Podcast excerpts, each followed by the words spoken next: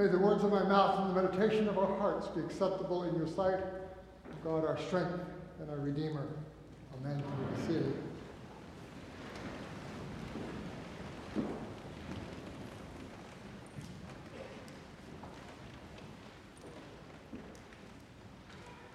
In 2014, Time magazine published a list of the 100 most influential people of the world.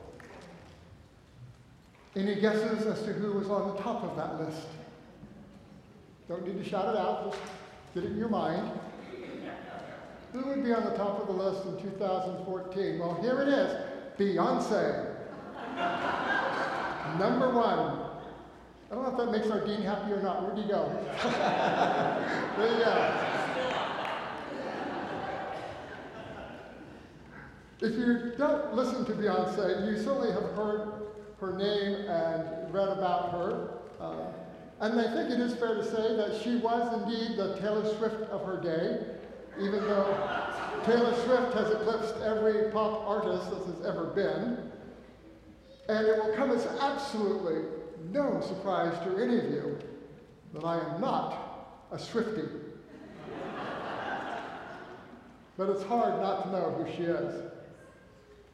She's dating some guy who does something with football. I don't get that one either. but further down that list, there appears the name of an Episcopal priest.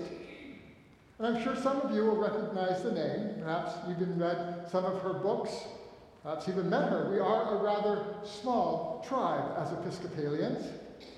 Her name is Barbara Brown Taylor. And in the words of the Time magazine, which I would certainly agree with, they write, Few souls are as synced to the world's mysteries as Barbara Brown Taylor's. An acclaimed Episcopal preacher and best selling author, Taylor rivals the poetic power of C.S. Lewis and Frederick Buechner. Years before I knew that she was going to be in the top 100, I read an interview that she gave at Christian Century. And she was asked in that interview what she thinks was the state of the Christian church. And this is what she said My secret fear about church going is that it works like a vaccine. A couple of drops under the tongue, just pause here for those of you who are younger. When your parents and grandparents, myself included, got vaccinated, it was a little drop under the tongue, not a needle in the arm. So there was a couple of drops under the tongue each week, and pretty soon we were immune to the whole thing. The God beseeching language requires no extraordinary effort. The summoning of the Holy Spirit expects no untoward response. Even the sacrament, she writes, when it comes, tastes more like breakfast than sacrifice. That last line has stayed with me for the last 25 years of my ministry. Even the sacrament, when it comes, tastes more like breakfast than a sacrifice. As a counter to that tendency to turn the sacrament into breakfast, the Book of Common Prayer for quite a few hundreds of years, has provided a rather lengthy exhortation as to how we are each to prepare ourselves for the reception of Holy Communion. It's on 316 and 317, takes two full pages of low print to tell you how to prepare yourself for communion. Get ready. okay. Not all of it, but just to give you a bit of the flavor of it. For if you wish to share rightly in the celebration of those holy mysteries, etc., etc., the benefit is great. But if it is done with a penitent, and if it is done with a penitent heart and living faith, we receive the holy sacrament. So also is the great danger if we receive improperly. So improperly means that you held your left hand over your right hand instead of your right hand over your left hand because in seminary, right hand on left hand, no, that's not it.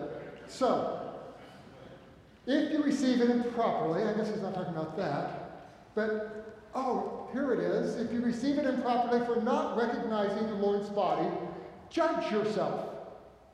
Therefore, lest you be judged by the Lord. Examine your life and conduct by the rule of God's commandments. And then you may perceive wherein you have offended in what you have done and left undone, whether in thought, word, or deed, and acknowledge your sin, and on and on and on it goes. Wow. We don't use that much anymore. Not only at Trinity as a progressive Episcopal church, but I think the very few rectors, uh, priests in charge, will use that exhortation except maybe on a Good Friday. That exhortation is not often used at all. And there certainly are a couple of reasons for that. First, it's very long, and it's rather old fashioned in its language and theology. And second, I think it's because most contemporary people, most people of this age, they really don't want to be told what they ought to do and how they ought to do it. And lastly, most people, if they actually go to church, come to church to feel good about themselves, or at least better about themselves than they did before they walked into the door. And I will count myself as one of those people. Why in the world will you get up on a Sunday morning, get dressed, drive down to church, just so you can get beaten up? I grew up in churches where Bible bashing was just the way to do it. Bang, bang, bang. You're in her prayer books. Why go to church to be beaten up? The world can do that to us well enough on its own. Nevertheless, it does behoove us to take a spiritual inventory from time to time. A timeout, if you would. A bit like the helping profession's encouragement for us to participate in Dry January, that month long sobriety challenge that begins each new year. A time to take stock, as it were. The season of Lent is, for us, that time out. A time of intentional, sustained self examination. A time of confession, repentance, and reconciliation with those around us. Perhaps even reconciliation with our deepest self, our truest self, so that each of us may come to God by God's grace and there receive the sacrament of the body and blood of Christ, not as breakfast, but as sacrifice. And in that moment, discover the power of God to reconcile us to one another, reconcile us to God, and reconcile us to our best and deepest self. When Jesus was teaching his disciples that they were that there was quickly coming a time when he would be handed over to suffering and death, they could scarce believe what they were hearing. It was inconceivable to them that their beloved teacher, the one whom they had come to recognize and acknowledge as the Messiah, the Son of the living God, should be put to death. So offensive were Jesus' words, as you just heard, that Peter took it upon himself to rebuke Jesus. Yet, as we know, it was Peter who ended up being rebuked, and rather forcefully. Get thee behind me, Satan. It always sounds better in good King, King James English. Get thee behind me, Satan. For you are setting your mind not on divine things, but on human things. But then, perhaps, so as to soften that rebuke just a bit and to be more fully explain the difference between divine things and human things, Jesus continues If anyone wants to be my followers, let them deny themselves and take up their cross and follow me. For whoever would save their life, they will lose it. And those who lose their life for my sake and for the sake of the gospel, they in turn will save it. And what will it profit them to gain the whole world and forfeit their life? Indeed, what can they give in exchange for their life? To be a Christian, to be a disciple of Christ, is to be the one who follows. To be the one, and to be the one who follows is to be the one who loses their life for the life God has for them. It is as that old evangelical saying goes to be a disciple of Christ is to put your life under new management. It is to relinquish your will to the will of God, trusting. And here's the tricky part for all of us when we're asked to submit our will to God's will, it's that we have to trust that God's will for you is life. A life more abundant and free than anything that the world has to offer you. Or that anything that your will, apart from God's will, could ever achieve. This conviction that God is able to do what he promised is what Peter was lacking when he took Jesus aside to rebuke him. In Peter's mind, it was impossible to imagine that Jesus should be betrayed and killed and then three days later rise from the dead. Such things just do not happen. It is beyond comprehension. And Peter was right from his human perspective. But as often the case, when our perspective is calibrated to God's perspective, then our human perspective is often quite wrong.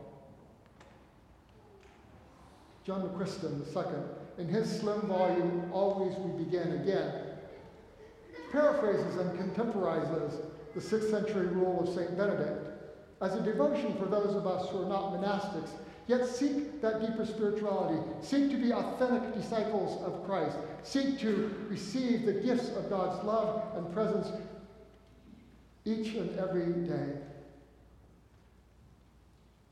And so he writes The first rule of St. Benedict is simply this live this life and do whatever is done in the spirit of loving kindness. Abandon attempts to achieve security. They are futile. Give up the search for wealth. It is demeaning. Quit the search for salvation.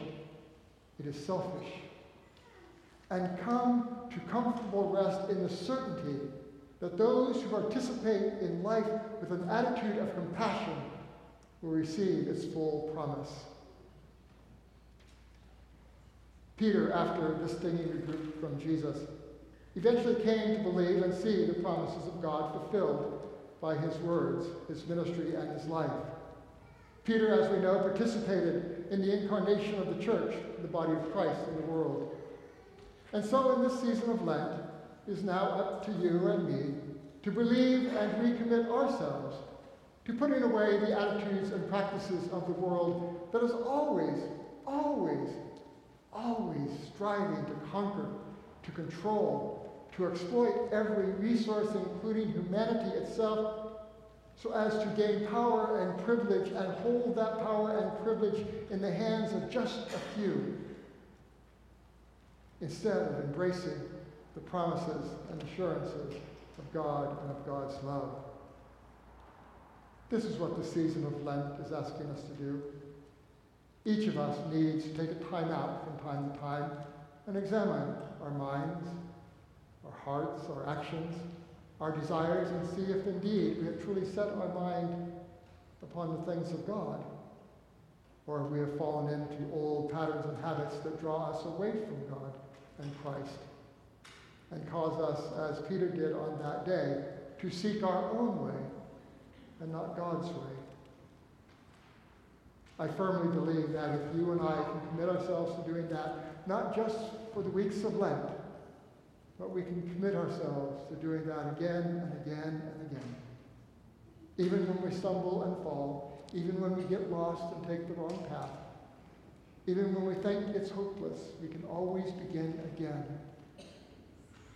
we can always begin again. And when we do, if we can make that commitment to begin again, then, we, then when we gather at this altar rail, the sacrament is indeed sacrifice. Jesus' sacrifice and our own sacrifice. For we too have been asked to carry a cross. And so we too make our sacrifice. And when we do, well, then perhaps Barbara Brown Taylor need not be afraid that the sacrament will taste like breakfast.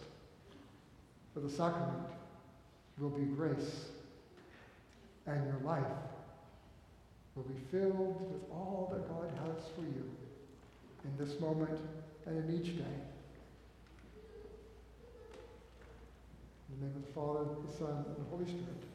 Amen.